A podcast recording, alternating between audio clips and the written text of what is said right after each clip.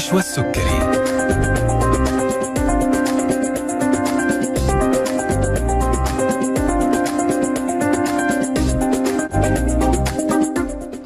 السلام عليكم ورحمة الله وبركاته. تحية طيبة لكم مستمعي برنامج طبابة عبر أثير إذاعتكم ألف ألف أف أم الموجة السعودية. وأهلا وسهلا فيكم في حلقة جديدة من البرنامج.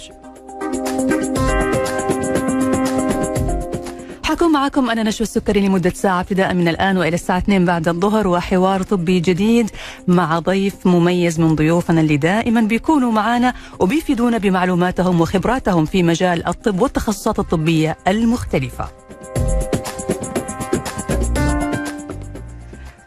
تقدروا مستمعينا الأعزاء تسمعوا برنامجنا من خلال الراديو على الموجة FM من جدة 101 الرياض 94 الدمام 107.5 مكة المكرمة 102.5 ومن المدينة المنورة 104.5 تقدروا كمان تسمعونا من خلال موقعنا على الإنترنت www.alifalifm.com ايا كان نوع جهازك أندرويد أو iOS كمان تقدر تحمل تطبيق ألف ألف FM وتسمعنا مباشرة من خلال التطبيق. أما التواصل معنا مستمعينا الأعزاء فتقدروا تتصلوا على هاتف البرنامج 012 61 61 100 أو ترسلوا لنا رسائلكم على الواتس 055 66 89 01 موضوعنا اليوم أعزائي المستمعين عن الربو وحساسية الصدر. بتتشابه أعراض الربو والحساسية الصدرية وكل منهم بيؤدي إلى شعور المريض بأوقات عصيبة خاصة إذا جاته نوبة ربو حادة. طبعا مع تغير المواسم ولما بتتناثر حبوب اللقاح وغيرها من المشاكل أو الأسباب بتؤدي نوبة الربو إلى شعور بضيق في التنفس وسعال شديد وأعراض مختلفة قد تصبح شديدة الخطورة. اليوم هنتكلم عن الربو والفرق بينه وبين حساسية الصدر وهل يمكن علاج الربو أم أنها حالة مزمنة لازم أو لابد من التعايش معها مدى الحياة وكيف يمكن أن نقي أنفسنا والأشخاص المصابين؟ بالربو من النوبات الحادة. لا قدر الله. هذه الأسئلة وغيرها نطرحها على ضيف حلقتنا اليوم الدكتور أديب أحمد بلخي أستاذ الطب المشارك بكلية الطب جامعة أم القرى واستشاري الأمراض المناعة والحساسية بمدينة الملك عبد الله الطبية بمكة.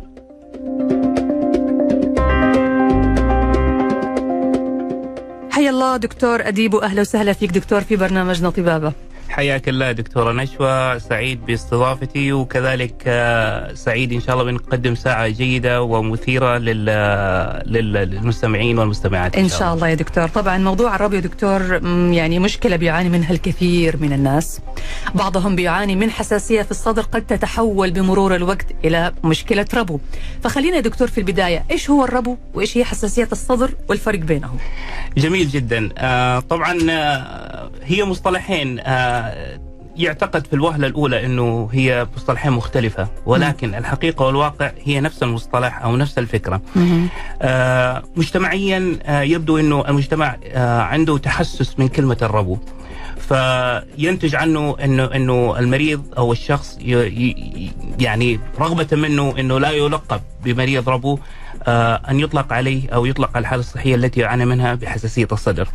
لكن انه إن آه إن أتينا إلى الواقع أو إلى الحقيقة الطبية فحساسية الصدر أو الربو هي مصطلح واحد آه متقاطع مع بعض هو مجرد خلينا نقول بعض أنواع الربو قد يكون بسبب تحسسات أو متحسسات فيطلق عليها حساسية الصدر. نعم. لكن طبيا آه الربو وحساسية الصدر هي واحد آه وتتشابه في الأعراض تماما. تمام يا دكتور.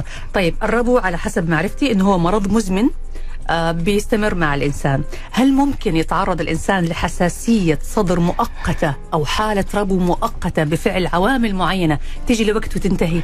جميل. آه طبعا آه خلينا أول شيء نعرف ماهية الربو أو حساسية الصدر إن صح التعبير. آه هي هي عبارة عن عدة عوامل أو عدة أعراض آه آه نتائجها أو تنتج بسبب التهاب داخل اللوع داخل الشعبه الهوائية في الرئه. نعم. طبعا نتيجة الأو... الالتهاب داخل الشعبه الهوائية آه، ينتج عدة أعراض الشخص يعاني منها أولها اللي هي السعال والسعال بشكل متكرر وغالبا يكون سعال جاف آه، سبحان الله يأتي في فترة المساء أكثر من فترة النهار بسبب آه، تغيرات الفسيولوجية داخل الجسم كذلك عبارة عن تضيق في الشعب الها- تضيق الشعب الهوائي ينتج عنه آه، صفير داخل الرئة وكذلك آه، ضيق أو احساس بالتضيق في في, في الصدر. نعم. طبعا آه، كيف نقدر نقول إنه الشخص عنده حساسية آه، أو حساسية صدر أو ربو هي آه، متفاهم أو متعارف عليه إنه حساسية الصدر أو الربو هي مرض مزمن. ولكن في حقيقة الواقع هي بالفعل كذلك لكن تمر بنوبات تمر بمراحل. آه، أغلب ال- الأشخاص الذين يعانون من حساسية الصدر يعانون فيها بشكل مبكر آه، في حياتهم. يأتي عن مرحلة آه، خلينا نقول المرحلة اللي هي ال- ال- العشرات اللي هي من عشرة إلى إلى ثامن عشر. تبدأ تخف الأعراض أو تختفي بشكل تدريجي. طبعا هذه نتيجة تغيرات فسيولوجية تحدث داخل الجسم، فالشخص يعتقد إنه هي حساسيه الصدر إنه والله أنا جاتني في مرحله مبكرة من عمري فلذلك ت- تطلق عليه حساسيه الصدر ولكن هي ربو. لكن تختفي وتعود مرة أخرى ربما. نعم فبالفعل قد يكون هناك مصطلح كثير من المتخصصين لا يحبوا أن يتداولوا وهي يسموها الحساسية الزائدة في الشعبه الهوائية قد تأتي بسبب مهيج. آه، مهم جدا انه إنه يكون في معلومة واضحة للجميع إنه حساسية الصدر أو الربو تأتي بعدة درجات. أيوه. فبالتالي يختلط على البعض آه، أن يطلق عليها آه، حساسية صدر لأنه بيجيله في فترات محددة قصيرة فيطلق عليها حساسيه صدر وليس ربو. وفي المقابل بعض الأشخاص لا تكون حساسيه الصدر أو الربو عندهم مزمنة وتتم بفترات متقاربة بنوبات شديدة فبالتالي يطلق عليها ربو ولكن هي في الطب تقريبا متشابهة. متشابهة نعم. طيب آه، هل يمكن أن تتحول حالات الحساسية المؤقتة اللي بتصيب بعض الناس مثلا؟ آه، يعني إحنا نشوف مثلا إنه شخص عادي ما كان عنده ربو بس يجي له دور إنفلونزا آه، يعني يرشح كذا برد ما عالجه بشكل يقول له والله صار عندك في التهاب الشعب الهوائية ويعطوا له أدوية الحساسية. هل ممكن أنها تتحول لربو؟ جميل جميل جدا السؤال. طبعا مهم جدا حساسية الصدر أو الربو واحدة من الحالات آه اللي فيها عدة عوامل تتقاطع آه مما ينتج عنها آه ظهور الحالة. العامل الوراثي آه له دور كبير كبير جدا. وليس بالضرورة العامل الوراثي أن يكون في العائلة عدة أشخاص عندهم ربو وحساسية صدر. نعم. ربما يكون عندهم أي نوع من أنواع الحساسيات الاخرى مثل الإكزيما أو آه، أو حساسية الطعام أو حساسية الأدوية أو حتى حساسية ال- ال- ال- الأش- ال- ال- الجيوب الأنفية مم. آه، قد تكون العوامل الوراثية موجودة مهم. ونحن نخلق بها ولكن كانت في في في نطاق خامل نعم سبحان الله الجينات آه، تشتغل وتقفل. on and off أكثر مهيج وأكثر مسبب لتنشيط الجينات هي الالتهابات الفيروسية مم. عشان كذا نجي نلاحظ إنه غالب الأشخاص الذين يعانون من ربو يقول والله جاتني زكمة من بعد ما شفت الخير مم. تعب. من بعدها تعب تعبت وبعدها. جاني الربو هي قو هو قد يكون عنده ال ال ال ال الاستعدادات الجيني الجينية الوراثية مجرد الالتهاب الفيروسي هو منشط. للجين الخامل وبالتالي بعد كده يبدأ ينشط الربو أو حساسية الصدر عنده في المقام الأول. جميل. يعني دكتور أفهم من كلام حضرتك إنه ممكن الشخص مو بالضرورة يكون عنده تاريخ وراثي في الإصابة بحساسية الصدر. ممكن يكون عنده مثلا آه تاريخ وراثي في إصابة بالإكزيما الجلدية.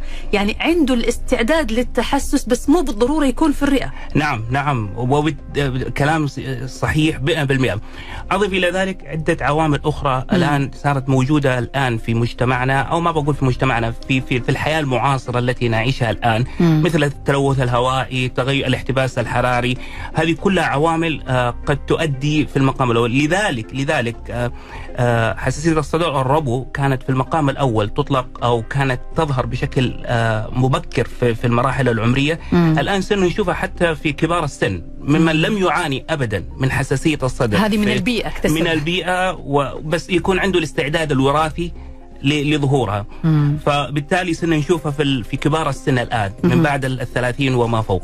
سؤال راح أطرحه على حضرتك بعد الفاصل. مهم جدا تجاوبنا عليه دكتور أديب وهو البخور. أي. مو التدخين البخور وتأثيره على آه، حساسية الصدر. هل هو بيسبب مشاكل ولا لا؟ هنعرف الإجابة على هذا السؤال. بعد ما نطلع فاصل قصير نرجع بعد ونكمل حوارنا. لازلنا نستقبل اتصالاتكم على هاتف البرنامج 012 61 61 100 ورسائلكم على الواتس 055 66 89 01 والدكتور أديب أحمد بلخي مشكورا هيجاوب على الأسئلة في نهاية الحلقة. فاصل وراجعين.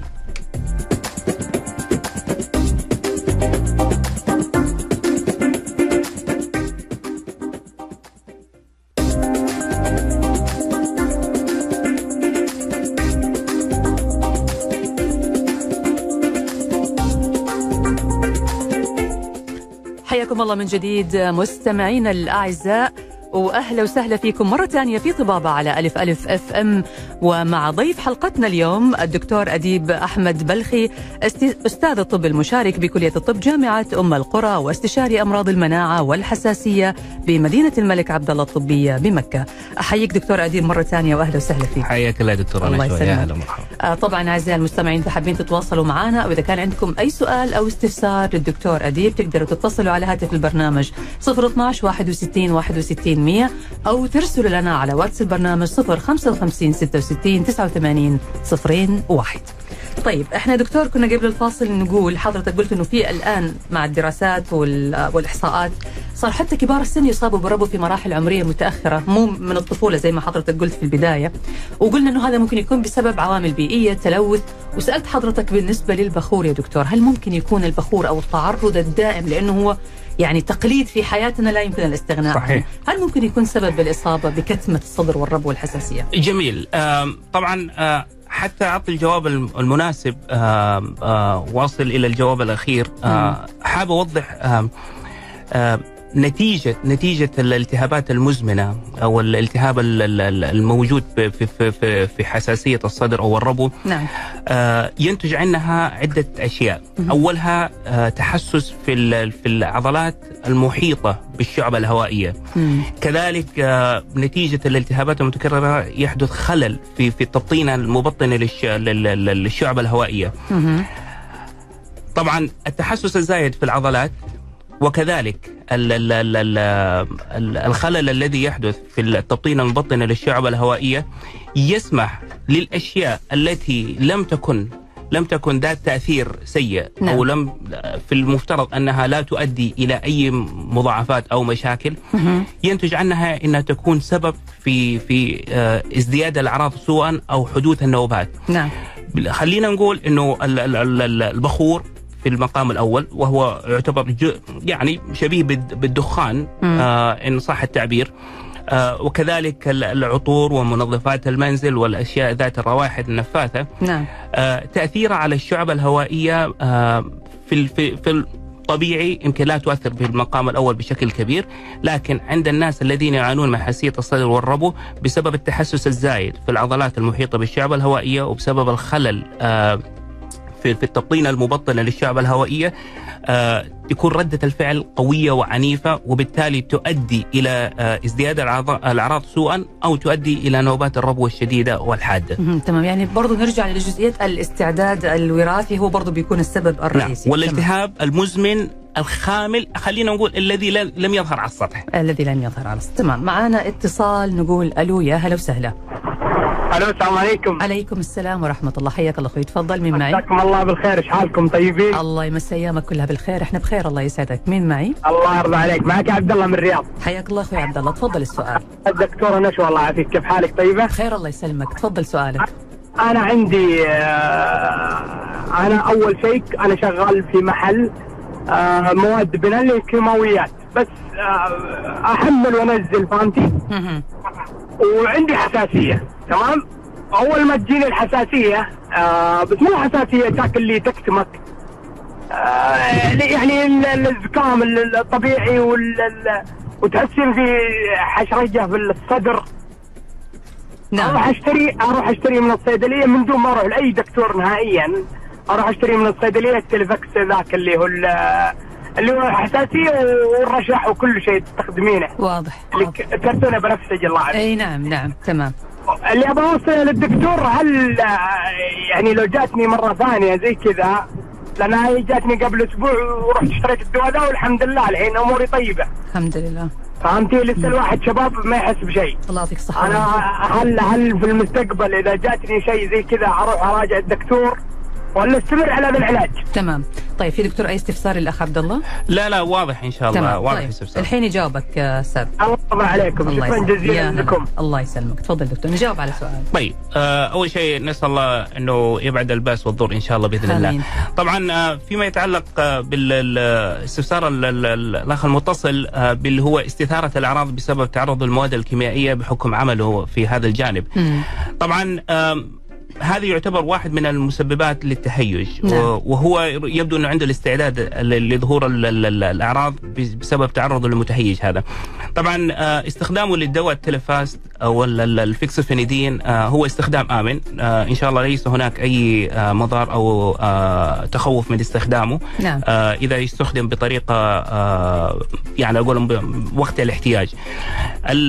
دائما الفكرة باختصار إنه يجب إذا تكررت الأعراض وهو وهو هذا على على قولهم لقمة عيشه مم. ويتعرض إلى هذا الشيء بشكل دائم والأعراض تأتي بشكل دائم في هذه الحالة يفضل يفضل انه يعرض على الطبيب ولأنه ربما يوصل له العلاجات اللي نحن آه، نسميها ال- ال- ال- ال- المسيطرات. اللي تسيطر على الأعراض قبل ظهورها بدل ما ياخذ الدواء بعد ظهور الأعراض أوكي يعني تحكم في وقائي وقائي نعم. بشكل وقائي أفضل من إنه يعالجه وقت الحاجة آه لأنه الالتهابات أحيانا تكون زي ما قلت لك تكون خاملة لكن تقعد تشتغل داخل الجسم بشكل دائم وفي المقابل بعد ذلك يأتي بمضاعفات آه ممكن الواحد يقدر يتجنبها بشكل مسبق. وهذه زي ما ذكرت إذا في حالة إنه هذا الأعراض تاتي له بشكل متكرر بح- بحكم عمله يعني نعم يعني حضرتك تنصح إنه يبدأ ياخذ علاج وقائي مثل إيش يا دكتور؟ يعني هو حسب آه، كلام المتصل إنه أعراضه أنفية في المقام الأول مم. خلاص فبالتالي هناك بعض العلاجات التي تخفف الالتهابات آه، مم. داخل الأنف عبارة عن بخاخات للأنف تستخدم آه، حسب حسب ما ما ذكر في في في معرض اتصاله لكن إذا كانت أعراض صدرية مثل السعال أو ال- ال- ال- الضيقة في النفس أو الصفير. في ذاك الوقت يحتاج يأخذ البخاخات اللي هي الفموية للصدر. تمام تمام. طيب نجي دكتور الآن لموضوع التشخيص. كيف أعرف إنه أنا مريض ربو؟ ومتى ألجأ لدكتور الأمراض الصدرية أو دكتور آه، الأمراض الحساسية يعني والمناعة؟ طيب جميل. طبعا آم، تشخيص الربو في المقام الأول أو حساسية الصدر في المقام الأول يعتمد يعتمد على على ال- الحالة المرضية بشكل كبير يعني على التاريخ المرضي. آه، يعني ان إن حاولنا نفصل بنسب آه، متفاوتة آه، تقريبا التاريخ المرضي خلاص سواء من آه، أخذ الحالة المرضيه من أعراض أو الاستعداد الوراثي حسب الحساسيات في العائلة، النوبات آه، أو وجود المتهيجات أو المحسسات في الصدر آه، في البيئة آه، هذه كلها يمكن يقارب ال 60 إلى 70% مم. من من آه، من أدوات التشخيص. نعم بعد ذلك آه، إذا إذا الطبيب وجد انه هناك شك في وجود الحالة أو وجود حساسيه الصدر أو الربو، بعد ذلك يطلب من المريض عمل اختبار يسمى اختبار وظائف الرئة، تمام وهو اختبار يقيس آه، مدى التضيق داخل الشعبة الهوائية يعمل آه، بشكل أولي وبعد ذلك يعطى المريض موسع للشعبة الهوائية ويعمل بعدها الاختبار بربع ساعة ويشوف التغير في الفرق. الشعبة الهوائية مم. آه، بعد الاستجابة لل- لل- للعلاج. للعلاج مم. كذلك الآن في بعض ال- الأمور التشخيصية اللي تستخدم في التشخيص مثل قياس التهاب ال- ال- ال- الصدر أو التهاب ال- الالتهاب داخل الصدر آه، كذلك برضو نستخدم بعض التحاليل اللي ممكن تساعد في عملية تصنيف نوعية حساسية الصدر أو الربو.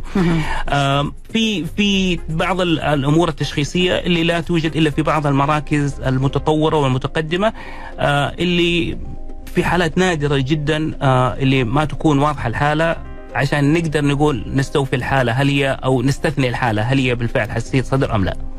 طيب في دكتور كمان اختبارات الحساسية هذه اللي بيتم آه بيصير كمان إحنا نعرف إنه في ناس بيتعرض لمؤثرات زي ما حضرتك صحيح. تفضلت وقلت بعض المهيجات هذه اللي بتظهر النوبة أو بتخليها فعلا الإنسان يشعر فيها ففي برضه دكتور تحاليل حساسية صحيح. تحدد إيش بالضبط بيأثر يخلي الشخص تظهر عنده النوبة صحيح طبعا آه، مثل ما ذكرت آه، حتى نقدر نقول إنه هذه هي هي بالفعل بعض التحاليل أو ال- ال- الاختبارات آه، الوخز بالجلد. نعم. اللي اللي تقدر تفيدنا بنوعية المتحسس أو السبب في ظهور أو تكرار النوبات أو السبب في التهاب الحساسيه أو الصدر.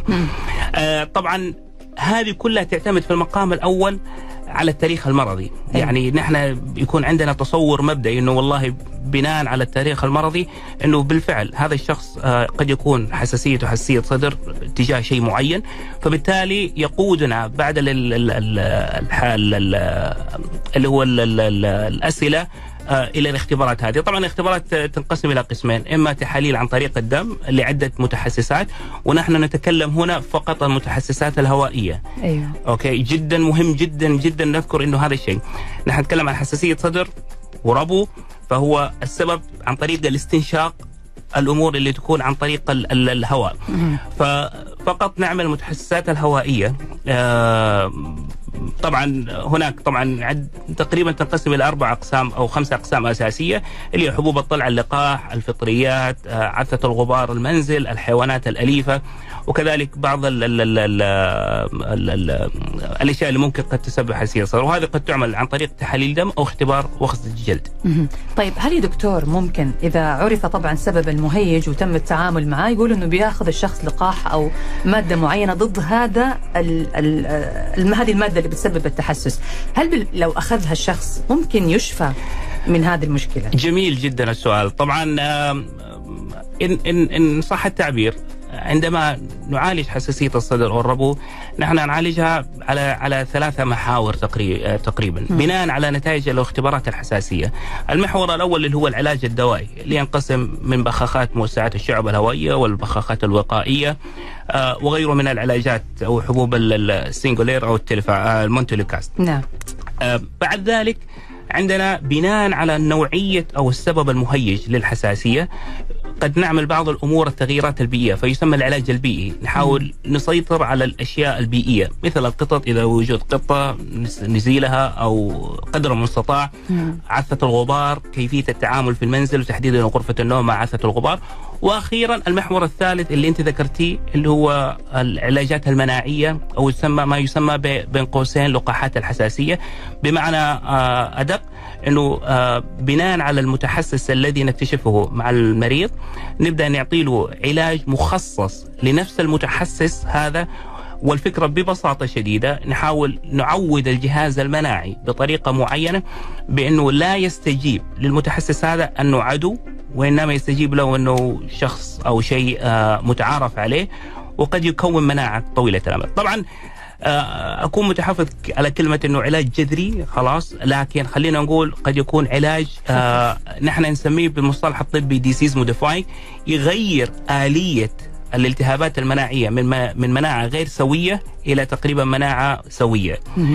آه كثير من الدراسات وجدت إنه إذا أخذ المريض العلاج هذه الفترات طويلة من الزمن، نتكلم تقريبا إلى ثلاثة خمسة سنوات بشكل متصل، قد يكون بحول الله وقوته آم، علاج مسيطر ولا يحتاج إلى العلاجات الأخرى بإذن الله. ممتاز هعرف من حضرتك دكتور أديب برضو آه كيف يتم التعامل مع نوبات الربو الحادة لأنه مهم جدا في اللحظة هذه يكون في تدخل سريع. يعني وهنعرف برضو كمان أسئلة ثانية هنجاوب عليها بس هنطلع فاصل قصير. نرجع بعد الفاصل نكمل حوارنا مع ضيفنا الدكتور أديب أحمد بلخي أستاذ الطب المشارك بكلية الطب جامعة أم القرى واستشاري أمراض المناعة والحساسية بمدينة الملك عبد الله الطبية بمكة.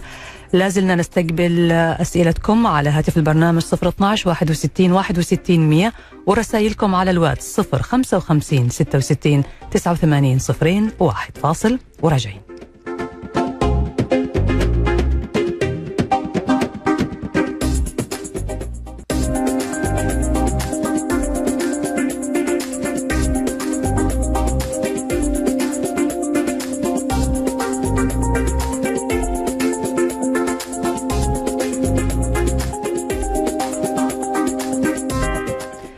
ومرحبا فيكم مستمعينا الأعزاء رجعنا لكم مرة ثانية في برنامج طبابة على ألف ألف أف إم مع ضيف حلقتنا الدكتور أديب بلخي أستاذ الطب المشارك بكلية الطب جامعة أم القرى واستشاري أمراض المناعة والحساسية بمدينة الملك عبد الله الطبية بمكة. آه لازلنا نستقبل اتصالاتكم على الهاتف 012 61 61 100 ورسائلكم على الواتس 055 66 89 صفرين واحد. أحييك دكتور أديب مرة ثانية وأهلا وسهلا فيك. حياك الله يا دكتور يا هلا وسهلا. معانا اتصال نقول ألو يا هلا وسهلا. ألو. عليكم. يا هلا ومرحبا حياك أخوي تفضل. مين معي؟ يعطيكم العافية ماجد معك من جده حياك أخوي ماجد تفضل سؤالك. الله يعطيك العافية. أنا بس أبغى أشارك ال- ال- المشكلة اللي عندي مع الدكتور ومع ال- المستمعين. أنا عندي مشكلة آه إنه أنا أعمل في بنك وعندنا حاطين أجهزة لتعطير الجو. تمام؟ اللي هي تشتغل بالزيوت العطريه مم. فمسببت لي هذا ال- الموضوع آه عطاس دائما مستمر خاصة في فترة الصباح أول ساعتين بعد الاستيقاظ آه عندي مشكلة ثانية إنه أنا مدمن على مادة الكيلوميتازولون اللي هي في بخاخة الاتروبين مم. تقريبا 15 سنة ماني عايش ما أقدر أعيش من غيرها أيوه هل. هذا له علاقة أيوه هل تمام. هذا له علاقة هل هذا يعني ده الكلام طيب في أي استفسار آه، من عندك يا دكتور؟ لا واضح إن شاء الله. طبعا يعني أنت تعاني من المشكلة هذه تقريبا من 15 سنة صحيح؟ أيوة، وهذا السبب يدور على الأساسي. في في استخدامك لبخاخ ال Otrivin وال oxymetazoline أنا يا دكتور ما أعرف إذا كان أنا أستخدم ال Otrivin لسبب هذه المشكلة ولا لا. بس أنا عندي ال ال إنه أنا أتحسس من العطورات واضح. يسبب لي هذا عطاس مستمر يعني بيسبب لي إحراج. واضح واضح. طيب في أي شيء ثاني أخوي ماجد ولا خلاص كذا السؤال؟ لا كده أنا تمام هذا استفساري طيب الحين الدكتور يجابك والف سلامة عليك. يعطيكم العافية. الله يعافيك. هلا. تفضل دكتور.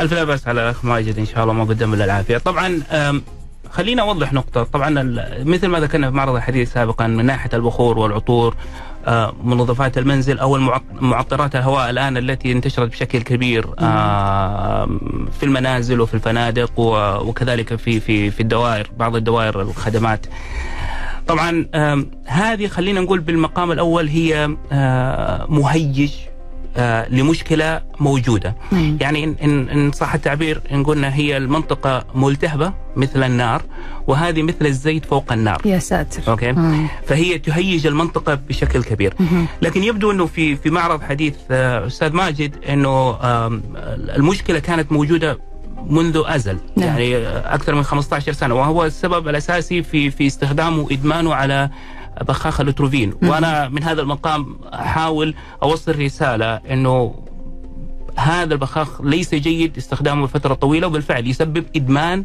حقيقي في الأنف.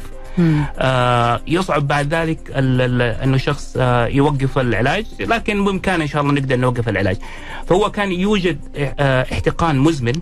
آه نتيجة احتقان مزمن هذا بيستخدم البخاخ فكان يريح آه الأخ ماجد بشكل كبير. العطاس واحد من أعراض الحساسية. السيلان الأنفي آه الأمامي أو السيلان الخلفي كذلك أحد أعراض الحساسية أعتقد ذكر كلمة مهمة جدا في يمكن ذكرها بشكل سريع وحدوث الحالة في الصباح. آه، آه، آه، بعد الاستيقاظ من النوم. وهذا مؤشر كبير على حساسية عثة غبار المنزل. ونشوفها بشكل كبير في المناطق ذات الرطوبة العالية مثل المناطق الساحلية.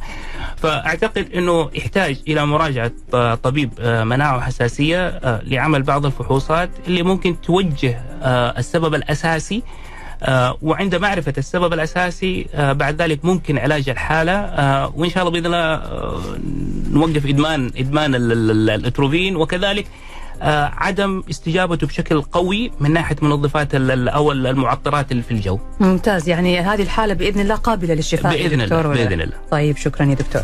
طيب آه برضو دكتور كنا بنتكلم عن أزمات الربو الحادة لما تجي كيف يتم التعامل معها وخلينا كمان نتكلم عن العلاج بالكورتيزون ومشاكل العلاج بالكورتيزون. جميل.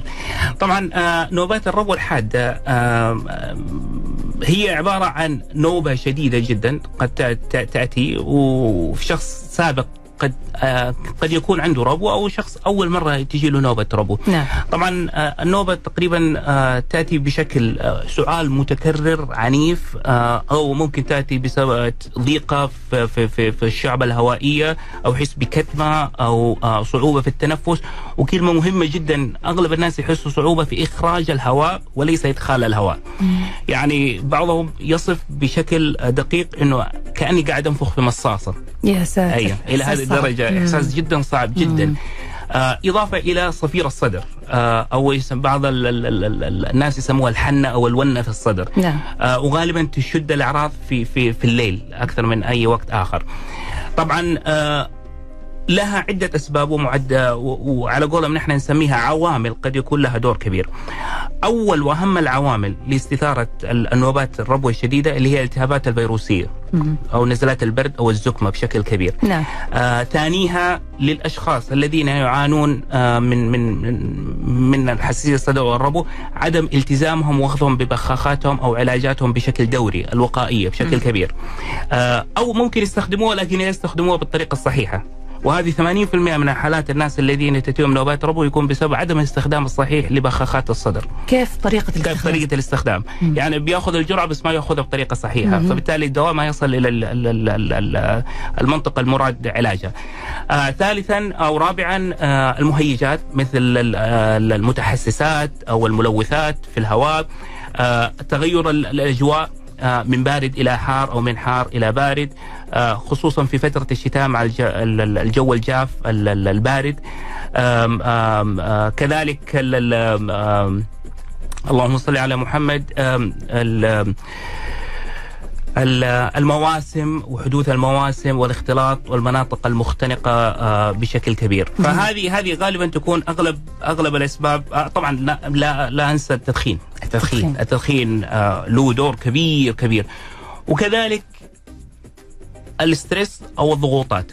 ممكن تسبب نعم. ازمات ربو نعم. خصوصا إذا كان ضغوطات جدا شديدة. امم يعني- صح. تشوف أحيانا الواحد يتعرض لموقف معين فجأة يقول صدري ماني قادر أتنفس ففعلا صحيح، هذا صحيح. ممكن يكون بسبب ضغوط أو حالة نفسية شديدة. صحيح. مهم. وربما شيء آخر آه، أنا أسميه واحد من أمراض العصر الحديث اللي هو ارتجاع المريء كذلك. ارتجاع ارتجاع المريء. أيوه كيف يا دكتور إيش العلاقة؟ ارتجاع المريء بسبب ارتجاع الحمض ال- ال- ال- ال- ال- ال- المعدة. آه، طبعا أغلب الناس يعانون من آه، من آه، من حرقان أو ما يسمى بالحرقان في في المريء أحيانا الحمض يصل إلى منطقة عليا ويدخل داخل الصدر آه. فبالتالي قد يسبب آه، نوبات وليش صار هو من يعني آه أمراض العصر؟ أيوه ليش؟ بسبب آه، ال life style حقنا أو آه، نمط الحياة حقنا آه، اللي فيه له ال- الوجبات السريعة آه، عدم الحركة بشكل كبير نعم. زيادة في الوزن آه، غير مبررة آه، نوعيات الأكل كذلك فعشان كذا يسمى واحد من أمراض العصر الحديث. تمام طيب حضرتك ذكرت نقطة مهمة قلت 80% من الناس ما بيستخدموا البخاخ بشكل صحيح صحيح. وهذا بيسبب حدوث الأزمات الحادة نعم كيف يتم استخدامها بشكل صحيح؟ طيب ممتاز آه طبعا آه في عدة أجهزة آه أو آم آم أدوات أو بخاخات آه كل بخاخ له طريقة استخدام محددة. آه طبعا آه صعب إنه نشرحها الآن في الإذاعة بسبب إنه يبغى لها طريقة عادة بس المفترض إنه من ممكن, الأطباء ممكن حضرتك تصور لنا آه مقطع كده صغير فيديو وراح ننشر إن شاء الله على ال social media في حساباتنا على ال Facebook Twitter Instagram. ويشوف الناس اللي حابب يشوف كيف طريقة استخدام البخاخ عشان ياخذ الجرعة مضبوطة. جميل. هو آه ما شاء الله تبارك الله المصادر جدا جيدة وموجودة آه في بعض الشركات كثير مثل وبعض الصيدليات الكبيرة من غير تذكير ت- تسمية اسماء. آه لها فيديوهات كثيرة لكل تشرح جهاز الطريقة. تشرح كل شيء فممكن نحن نشارك بعض الروابط ممكن. اللي ممكن الشخص يقدرها تمام. وكذلك حتى في مبادرات جيدة من شركات الأدوية المصنعة لهذه ال- ال- ال- البخاخات نعم آه تعطي آه فيديوهات قصيرة تشرح عملية الاستخدام بشكل كبير وكذلك واجب الطبيب إنه يشرح للمريض طريقة الاستخدام. تمام طبعا في معرض الحديث لأنه اكمالا لسؤال أنت ذكرتيه اللي هو آه بخاخات الكورتيزون نعم. أو الكورتيزون هو علاقته. مم. طبعا آه دائما أنا أذكر لمرضاي آه وصف العلاج هو ليس عقاب مم. هو هو هو نحن كأطباء عندما ننظر للمشكلة ننظر لها من جانبين عندي حالة صحية الحالة الصحية ينتج عنها أعراض وممكن ينتج عنها مضاعفات مستقبلية. نعم. أوكي؟ وعندي علاج. العلاج صحيح إنه ربما هناك أعراض جانبية ممكن تنتج عن العلاج لكن دائما نحن نوازن من يرجح كفته. الحالة الصحية والمضاعفات التي ممكن تكون لها تأثيرات مستقبلية سيئة جدا ونوبات عنيفة أو العلاج والأعراض الجانبية الممكن يأتي من العلاج. طبعا هذا مقدمة لمهمة جدا للعلاج الكورتيزون. مم. طبعا في تخوف شعبي كبير كبير آه، من الكورتيزون ومشتقات الكورتيزون. و- و- وأنا سعيد بهذا التخوف لأنه يخلي في وعي كبير بالمادة الدوائية هذه إنها لا تستخدم استخدام خاطئ. لكن للأسف ال- ال- الفكرة الخاطئة اللي واصلة عنه آه، تؤدي إلى مشاكل أخرى أيوة. يعني على سبيل المثال بخاخ بخاخات الربو التي تحتوي على نسبة بسيطة من الكورتيزون خلاص آه نحن نتكلم آه بالمايكروغرام يعني واحد إلى الألف من المليغرام المايكروغرام واحد إلى الألف من المليغرام يكون تؤخذ بشكل موضعي يعني تؤخذ عن طريق ال- الاستنشاق ويروح للرئة. خلاص في دراسات كثيرة عملت إذا أخذ البخاخ بجرعات جدا عالية تصل إلى 16 ضعف آه، آه، أو ثمانية أضعاف إلى 16 ضعف خلاص؟ بشكل يومي لمدة سبع سنوات متصلة مهم. خلاص؟ تاثيرها على الجسم تاثيرها على الجسم بحقنة واحدة خلاص؟ أو كورتيزون عن طريق الفم مدة خمسة أيام. أوه طيب. يعني ما في تأثير يعتبر. جدا طيب. جدا. وبالتالي المشكلة فين تحدث؟ تحدث الناس الذين يعانون من نوبات الربو بشكل متكرر خلاص؟ تلاقيه يجيله نوبة الربو يروح للطوارئ أو يروح إلى ال- العيادات ال- ال- ال- ال- ال- ال- المنتشرة خلاص؟ يعطي له إبرة كورتيزون أو يعطي له كورتيزون لمدة خمسة أيام. مم. وهو كان تخوفه بسبب البخاخ مم. خلاص؟ فالبخاخ كان في في المقام الأول أأمن له بدرجة كبيرة. والهدف الأساسي من أخذ البخاخات هو منع النوبات هذه. نعم. فأنا أقول بالمقام هذا أقول إنه البخاخات جدا جدا جدا آمنة وقد تكون بعد الله حامي لمشاكل مستقبلية. نعم جميل اذا ما نخاف من الكورتيزون طالما بناخذه بكميات يعني أول شيء الدكتور هو اللي يوصف تحت إشراف طبي، الدواء نعم. تحت إشراف طبي وبالتالي الدكتور عارف كويس إيش هي المضاعفات والمخاطر وأكيد ما راح يحط المريض في هذا الموقف صحيح. ابدا طيب حلقتنا مستمرة معك يا دكتور هنعرف بعد الفاصل تأثير التدخين والتدخين السلبي والتدخين الإلكتروني والشيشة وما إلى ذلك وكل المسميات اللي متعلقة بالتدخين على الإصابة بالأزمات الصدرية وتحديدا على الأطفال اللي موجودين معنا في نفس البيت. فاصل. هنرجع بعد الفاصل نجاوب على هذا السؤال وناخذ أسئلة المستمعين. لازلنا نستقبل أسئلتكم على الواتس 055 66 89 صفرين. واحد معنا الدكتور أديب بلخي. انتظرونا راجعين بعد الفاصل.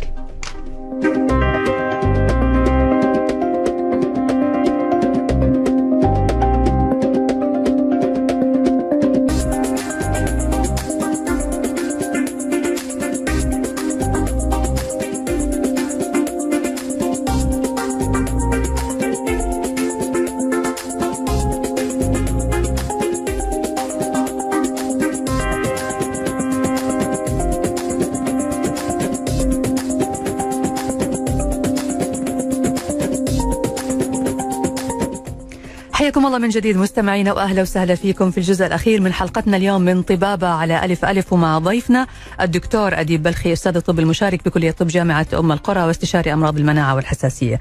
طبعا قبل الفاصل كنا بنتكلم عن تأثير التدخين بكل أنواعه والتدخين السلبي سواء على الشخص أو على المحيطين في هذا الشخص وتحديدا الأطفال. حياك الله دكتور. حياك الله يا دكتور. الله جاوب لنا على هذا السؤال يا دكتور وارحمنا وارحم يعني الكثير من المستمعين. طيب إحنا دكتور معلش قبل الإجابة على السؤال هناخذ هذا الاتصال عشان ما نطول على المستمعين. نقول ألو يا أهلا وسهلا. يا هلا والله السلام عليكم. عليكم السلام. حياك الله أخوي تفضل مين معي؟ آه الله يحييك. معك أبو عبد الله. حياك ابو آه، عبد الله. شكرا الصراحة على هذا البرنامج. ودي أسأل الدكتور أديب آه، بعد إذنك. تفضل. يزيد فضلك آه، دكتور أديب مساك الله بالخير. والنور السرور حياك الله. الله يطول بعمرك. دكتور أنا عندي سؤالين. واحد متعلق فيني أنا وواحد في في الوالدة. اللي متعلق في الوالده طال عمرك هي عندها ربو شديد من تقريبا 30 سنة وسافرت برا وجت يعني وعملت أكثر من فحوصات وتأخذ الكورتيزون بشكل يعني زي ما ذكرت سابقا. والحمد لله الآن توصلنا للأوبر الزولير. أخذتها تقريبا سنتين وأرتاحت تماما. نوبات ال- ال- الربو خفت الحساسية الموسمية العطاس المستمر خف جدا والحمد لله حتى يعني رحنا الحج ورجعنا الحمد لله يعني ما جاء شيء. الحمد لله. فهل في أي تأثير جانبي لإبر ال Xolair أو الاست- الاستخدام المستمر؟ خصوصا. إن هي تأخذ الكورتيزون بكثرة. آه، السؤال الثاني طال عمرك آه، بالنسبة لي أنا أنا فيني ربو طبعا ماخذه من الوالدة ولكن أخف. آه، آخذ بعض الأحيان بخاخ ال- الكورتيزون آخذ ال Ventolin بس يزيد معي في في في ال- في المواسم. هل يعني مثلا أستخدمه. از نيدد ولا يعني آه، بشكل مستمر. آه، وعندي كمان دكتور أول ما أقوم منطقة الخصم عندي يعني تنتفخ بشكل كبير. بعدين تبدأ تفش شوي شوي. هل في علاج لل- المشكلة هذه انتفاخ الخشم؟ وشكرا لكم. العفو حياك. أخوي ابو عبد الله طيب الحين يجاوبك الدكتور جميل. جميل أول شيء آه، ألف لا بأس على الوالده أخ أبو عبد الله وقبول إن شاء الله آه، صالح الأعمال إن شاء الله وحجه إن شاء الله بإذن الله. طبعا آه، بخصوص سؤالين جدا مهمة يمكن بسبب ضيق الوقت ما تطرقنا لتفاصيل كثيرة فيها، نبدأ بسؤال الوالدة. طبعا في علاج أو علاجات الآن جديدة للربوه وحساسية الصدر اللي هي يسمى العلاجات البيولوجية. طبعا آه، كثير من الناس يتخوف من كلمة علاج بيولوجي ويصيبهم الرعب آه، بسبب الكلمة لكن دائما أشرح لل- للمرضى إنه العلاج البيولوجي هو عبارة عن biological من مصطلح بيولوجي معناه إنه أصله كائن حي طبيعي سواء كائن بشري أو آه، نتيجة من مستخرج من البشر أو من ال- الكائنات الحية الأخرى. مم. آه، هو يستخدم في تقنية الاجسام المضادة آه، يسمى الآن بمصطلح طبي يسموه precision medicine أو العلاجات الموجهة آه، أو ال targeted therapy تستهدف؟ تستهدف شيء محدد وبالتالي يكون لها تأثير علاجي جيد جدا وذات أعراض جانبية قليلة أو تكاد تكون معدومة. مم. طبعا العلاجات هذه بدأت بأول علاج تم إفساحه في من هيئة الدواء والغذاء الأمريكية في عام 2001 وهو ال Xolair أو ال omalizumab وهو علاج فعال جدا آه، بشكل كبير. أنا أحيانا أقول آه، وأقول لل- للزملاء وللطلبة وللمتدربين أقول الحمد لله إني أنا عايش في فترة إنه في هذه الخيار الخيارات العلاجية اللي نقدر نساعد فيها المرضى من غير ما نتجه إلى الكورتيزون آه، لفترات مزمنة. طبعا العلاج الزولير علاج جدا جدا آمن. وإن شاء الله ليس هناك له أي تأثيرات آه، أو تداعيات على المدى البعيد. آه، موجود الآن أكثر من 20 سنة فدرس بشكل جدا كبير آه، وتأثيراته ال- ال- الصحية والمضاعفات اللي قد تنتج عنه. وصلنا إلى مرحلة إنه ممكن نعطيه إلى الستات الحوامل بشكل آمن من غير. أي تخوف أو أي آه، تحفظ. فهو العلاج آمن آه، بما أنه مسيطر على حالتها آه، فنستمر عليه عليه لله. عليه بشكل نعم. كبير فنستمر عليه بشكل كبير طبعا الآن هناك علاجات خيارات علاجية أخرى آه، على حسب الحالة ونحن تكلمنا يمكن بشكل بسيط في عدة ترتيبات وعدة فحوصات تبين لنا أي علاج أفضل بيولوجي لكل حالة ممتاز آه، فهذا فيما يتعلق بوالدته فيما يتعلق بحالته طبعا الاخ عبد الله آه، أبو عبد الله ذكر إنه إنه عنده آه، نوبات تجي له نوبات وغالبا تكون موسمية. نعم. أغلب التوصيات العالمية الأخيرة من عام 22 آه، ابتداء من 21 كانت على استحياء بس 22 كانت بشكل واضح. والآن الأخيرة في 23 وجدت إنه استخدامات ال- ال- ال Ventolin ليست ينصح بها لا ينصح باستخدام ال Ventolin وقت الحاجة. الآن صار في توجه كبير استخدام نوع من أنواع البخاخات الصدر يمكن الموجود الوحيد الموجود في السوق اسمه Symbicort. آه، أو اللي هو budesonide with formoterol آه، يقدر ممكن يستخدمه وقت الحاجة وهو اللي ينصح الآن به بشكل كبير يعني يستخدم بديل لل Ventolin وقت الحاجة نعم. لأنه يوجد فيه موسع للشعب الهوائية ومضاد للالتهاب واللي هو نسبة بسيطة الكورتيزون. نصيحتي لأخ أبو عبد الله آه إنه يفضل إنه بما أنه عنده واضحة الحالة وأنها موسمية وموسم محدد ينصح إنه استخدام يستخدم بخاخ ال Symbicort بشكل وقائي في خلال فترة الموسم. وخارج فترة الموسم يستخدمه وقت الحاجة. نعم. أوكي؟ فهذه في حالة. بالنسبة للأنف وأعراض الأنف آه في الأغلب إنه في الأغلب إنه عنده حساسية أنف. يفضل إنه يعرض آه حالته على الطبيب متخصص في المناعه والحساسيه لمعرفة السبب وممكن علاجه ببعض بخاخات الأنف. وممكن تتعالج الحالة. نعم إن شاء كذلك. الله. نعم على حسب المتسبب. طب الف. سلام عليك أخوي أبو عبد الله. وإن شاء الله تكون إجابة الدكتور أديب كذا يعني وضحت لك الكثير من الأشياء اللي كانت غايبة عنك. طيب آه آخر حاجة نرجع دكتور. تدخين نرجع للتدخين بس قدامنا الحين يعني دقيقتين ما عاد في وقت لبقية الأسئلة فناخذ بس التدخين بسرعة والتدخين السلبي وتأثيره على الأطفال. طيب جميل. آه، في في في عجالة إن شاء الله. التدخين من أكثر وأهم الأسباب لحدوث نوبات الربو وتنشيط الجينات الخاملة. مم. تشابه كذلك ال- ال- ال- ال- التهابات نزلات البرد أو الزكمة مثل ما ذكرنا في في بداية الحلقة. نعم. ف مدخنين أكثر عرضة للانتكاسات والنوبات. التدخين السلبي وهو ما يعرف ب second hand اللي هو إنك تقعد مع شخص مدخن أو في بيئة مدخنة أو في استراحة تكون مدخنين ففعليا فعليا أنت كأنك مدخن مم. فعليا والتأثير جميع تأثير التدخين يصب عليك نعم ف... ف... فله تأثير وله تأثير في نوبات وهذا كذلك يعني ينطبق على المنزل في حدوث وجود الأطفال آه وهناك مثلا أحد الأبوين يكون مدخن فهو يسبب التدخين السلبي. مم. أخيرا الفيب أو اللي هو ال- التدخين ال- الإلكتروني. آه في, الظاهر ينظر له إنه آمن آه لكن الدراسات الآن سنة بعد سنة بدأت توضح إنه له تأثيرات تأثيرات سلبية كبيرة. آه في إحدى الدراسات نشرت في في New England Journal Medicine واحدة من أكبر المجلات الطبيه آه، في عام 2014 2015 تعتمد على كبر البطارية وتأثير البطارية لأنه يوجد فيه مس- مسرطنات كذلك نعم okay نعم. كان يعتقد إنه لا هي آمن وبديل آمن لل لل لل للتدخين العادي لكن الآن وجد في مسرطنات مم. وممكن لا قدر الله تؤدي إلى إلى أب أب ما أبعد من حساسية الصدر أو الربو يا ساتر الله يحفظنا جميعا ويحفظ كل الناس اللي اللهم يعني بيتعاملوا مع التدخين الإلكتروني أو ايا كان نوع التدخين. إحنا وصلنا إلى نهاية الحلقة أشكرك جزيل الشكر الدكتور أديب بلخي أستاذ الطب المشارك بكلية الطب جامعة ام القرى واستشاري أمراض المناعة والحساسية بمدينة الملك عبد الله الطبية بمكة. شكرا جزيلا لك يا دكتور. حياك الله يا دكتور آه، نشوى وسعدت ب- ب- ب- بالاستضافة ونراكم إن شاء الله على خير الله يسلمك. الشكر لحضرتك والشكر لكم أنتم أيضا مستمعينا الاعزاء الأعزاء. آه، بنعتذر إنه ما لحقنا ناخذ الأسئلة اللي جاتنا على الواتس بسبب إنه وقت الحلقة كان ضيق. انتظرونا في الغد إن شاء الله حلقة جديدة من طبابة على إذاعتكم ألف ألف FM. موضوع جديد وضيف جديد. طبعا تقبلوا تحياتي من خلف المايك. أنا نشوى السكري ومخرج هذه الحلقة خالد القايدي وأترككم الآن مع برنامج مؤشرات مع الزميل عبد الله بحميشان في حفظ الله ورعايته.